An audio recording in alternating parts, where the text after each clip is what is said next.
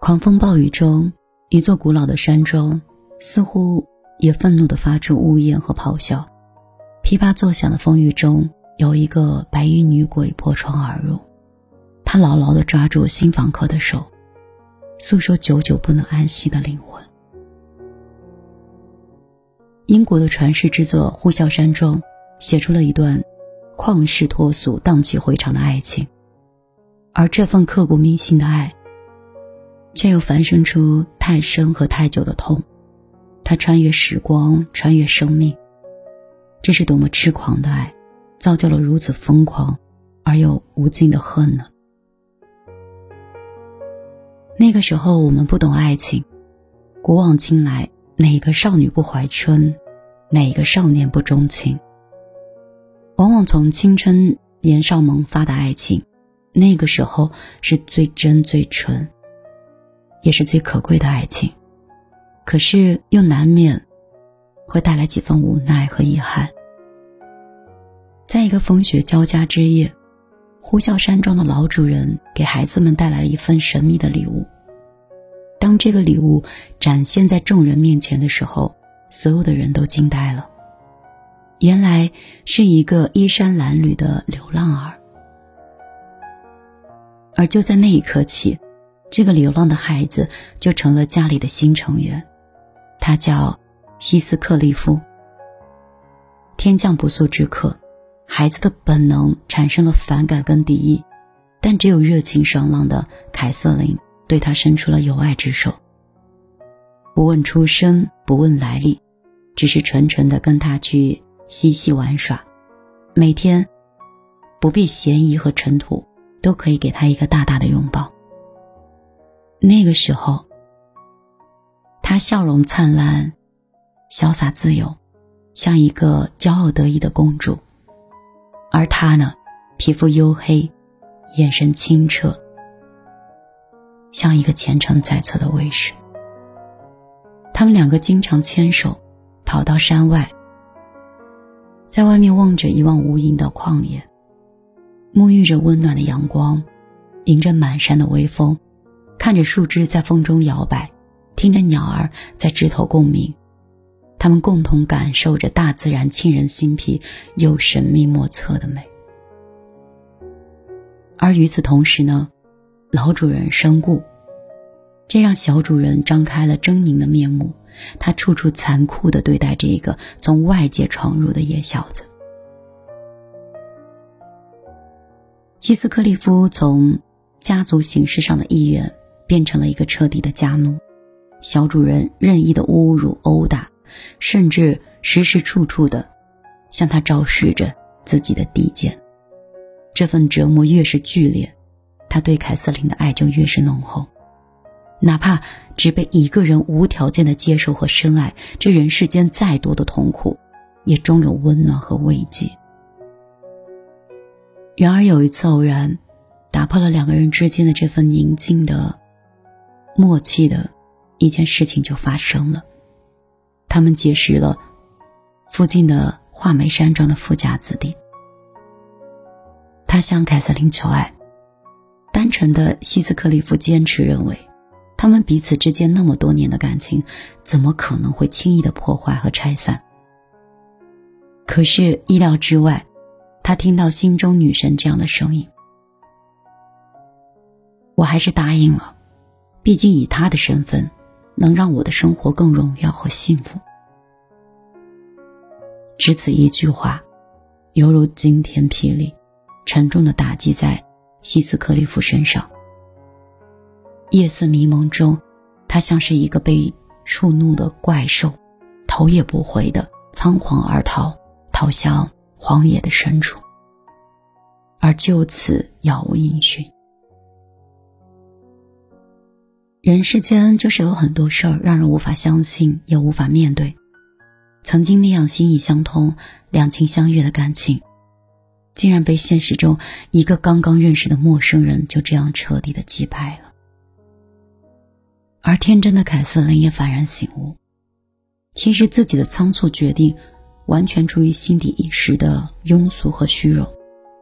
一个拥有豪宅的贵族子弟。一个出身低贱的妻儿。谁不会被猛然的财富和荣耀迷住眼睛？谁又不想当一个真正显赫的尊贵的公主呢？可是他忘了问问自己的心，他的心明明发出这样的抗议。他永远也不会知道我这么爱他，因为他比我更像我自己。不管我们的灵魂是什么做的，他的和我的。是完全一样的。然而，后悔已经来不及了。心有所属的他，迅速的嫁给了别人。那个时候我们不懂爱情，那个时候我们都太年轻。爱情纯洁而神圣，人性却也脆弱且自私。当表面的诱惑和一时的选择来临的时候，有多少人能做到清醒和坚定？又有多少人能够真正的坚守本心呢？可是，谁没有年轻过？谁没有犯过错？只是谁也不能预测一时的错会种下什么样的果。爱的越深，伤的就越痛。当一个人把一份爱看成了生命的全部的时候，那失去他的时候，便如同失去了生命。对于希斯克利夫来说，凯瑟琳就是他今生最大的恩宠。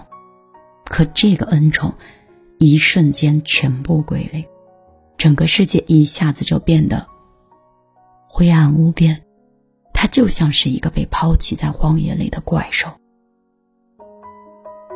这个怪兽在怒吼。我把我的心都掏给他了，他却接过来把它捏死，然后把那个破碎的心指给我。人的心怎么能说变就变呢？曾经的深爱和信赖，怎么一下子就能随风抛散呢？原来在财富和身份面前，真情一文不值。他的心。被浓浓的愤怒填满，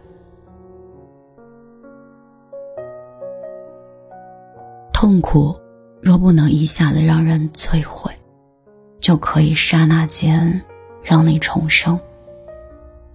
是一座学校，可以让人快速成长。它是一股强大而神奇的力量。几年以后，漂泊在外、孤身闯荡的。西斯克利夫发生了翻天覆地的变化，他赚足了满满的财富，衣锦还乡。他要让所有的人对他刮目相看，要重新找回属于他的一切。他要报复，报复所有让他跌入这种悲剧里的恶人。对于昔日的山庄主人，那个把他逼成低贱身份的罪魁祸首。他抓住其赌博成性的弱点，几番较量之后，便让其输的是家产接近。于是，曾经的流浪儿摇身就变成了这个山庄的新主人。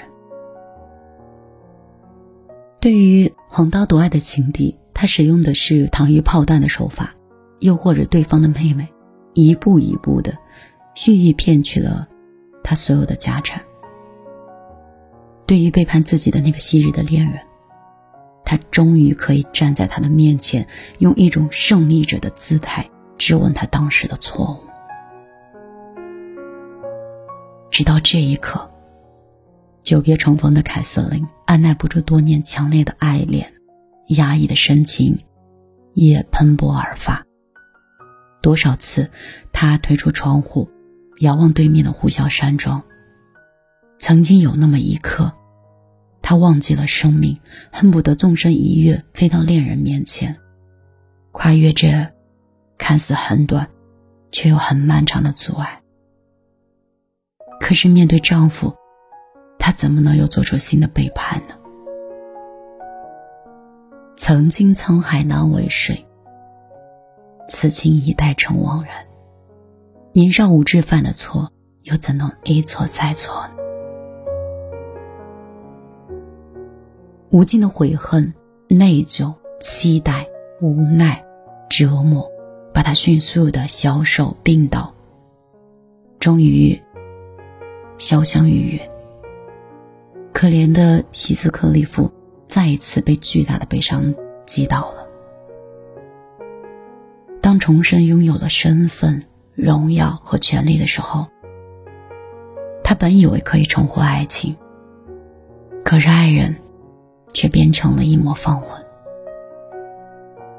世事难料，错过的终究无法真正的拥有，即使再大的期待，再多的努力。终究没有路可以回头。人生就是一次次的错过，我们能选的，只是不要把错过变成了错。太过于偏执爱一个人，除了爱，就找不到生物了。因爱而生恨，便绵绵无期。因人已逝，可发自内心的仇恨并没有得到缓解。甚至他会陷入更深的循环。想到曾经受的虐，希斯克利夫如法炮制，他故意收养了少主的孤子，施以同样的虐待。而情敌的女儿，他采用了诱骗的方法，把她带到自己的呼啸山庄加以幽禁，让她从此不见天日。于是，两个无辜的少男少女。被这个整日脸上写着仇恨的人无休止的折磨，紧张而痛苦的生活。看似平静的呼啸山庄里，上演了多少仇恨？青山渐冷，距离山庄不远的草坪上，竖着一座座的孤坟。他们是曾经的仇人、情敌、恋人。那个曾经痛苦的少年变成了中年。又到了垂垂老年，没有人能够战胜时间和衰老，他也不例外。而上一代的恩怨情仇，又埋下了这样一对少男少女。他们在仇恨和痛苦的笼罩下，却也找到了自己的希望。他们相互依赖，相互支持，他们彼此取暖。这个充满仇恨的老人。倔强的折磨着仇人的后代，似乎这样子才能证明他活着的动力，这样才能表明对恋人的铭记。可是这个仇恨又要到什么时候呢？直到有一天，这个老人折磨少女的时候，少女很激烈的控诉着：“你为什么要这么对我？难道你就不曾有爱过的人吗？”就在那个瞬间，他想到了曾经那么真实和深爱的凯瑟琳。他仔细的端详着这个少女，他蓦然的发现，他们两个竟然如此相像。如今你的母亲在哪儿呢？曾经的错，又是否可以挽回呢？而同时挺身而出的少年，那仇视的眼神。那宽阔有力的臂膀，向他逼近。这个不可一世的老男人，居然第一次感到了某一种潜在的危险。他终于感觉到倦了，累了，也明白了。在一个狂风暴雨之夜，一道霹雳之光闪起，他迎着那抹亮光，走向熟悉的小屋。那是很多年之前，他跟凯瑟琳曾经嬉闹欢笑的小屋。他走进去，平静的结束了自己的生命。不，他是用他自己的方式，去追逐他失去的爱人，去寻找迷失的自己。他要用最后的爱，去让另外一个孤独的灵魂安息。仇恨铺就的路，终究是要找到尽头的。而这个尽头，就在消失很久的爱那里。只需要放手，就能走向温柔的那一头。而故事的尽头，是两个少男跟少女，他们终于获得了自由。他们相拥的坐在一匹骏马上，迎着美丽的朝霞，策马欢腾，像极了年轻的希斯克里夫和凯瑟琳。这旷日持久的恩怨终将谢幕，恩人、仇人、恋人、敌人，都变成了故人。被夺去的家产财富，都重新回归主人。被幽暗灵魂环绕的山庄，重新回归了曙光和平静。原来，爱恨终有尽头，爱恨终是一场轮回。毛姆曾评价《呼啸山庄》说：“我不知道还有哪一部小说。”他讲述的爱情的疼痛、迷恋、残酷、执着，曾经如此令人吃惊的可以描述出来。爱情本就是一个矛盾体，它浓烈而甜蜜，它苦恼又伤痛，它可以繁衍成执着，还有残酷。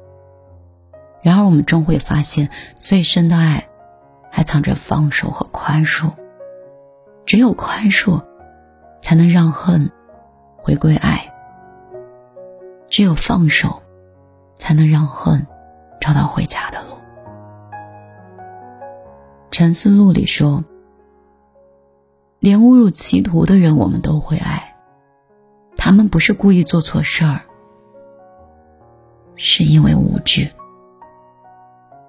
一生其实很短。”我们都是这个世界里的匆匆过客，哪有什么长恨深仇？而面对恩怨，要学会超越；面对无常，要学会接受。有缘相视一笑，余生难得重逢。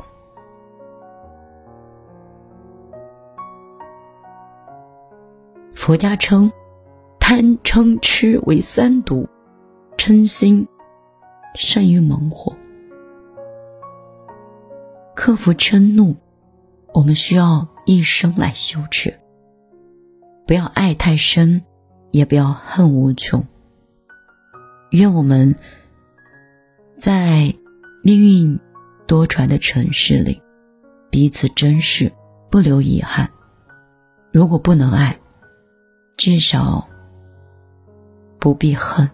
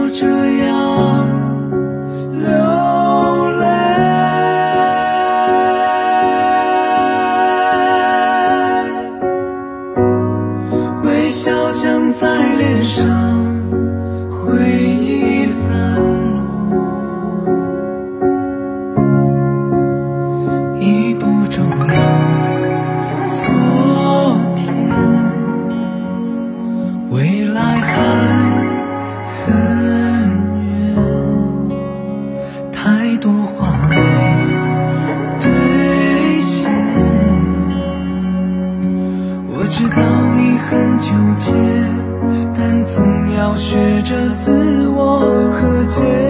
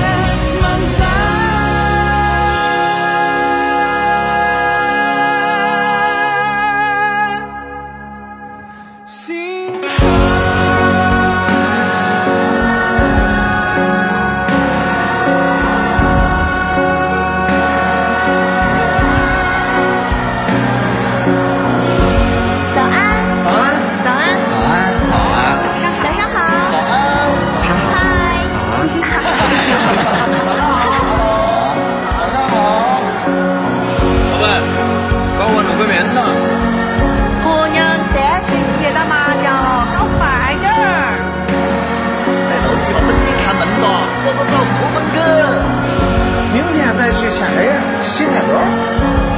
到哪儿了，铁子？上哪儿去都等你呢。来俺的自罚三杯啊！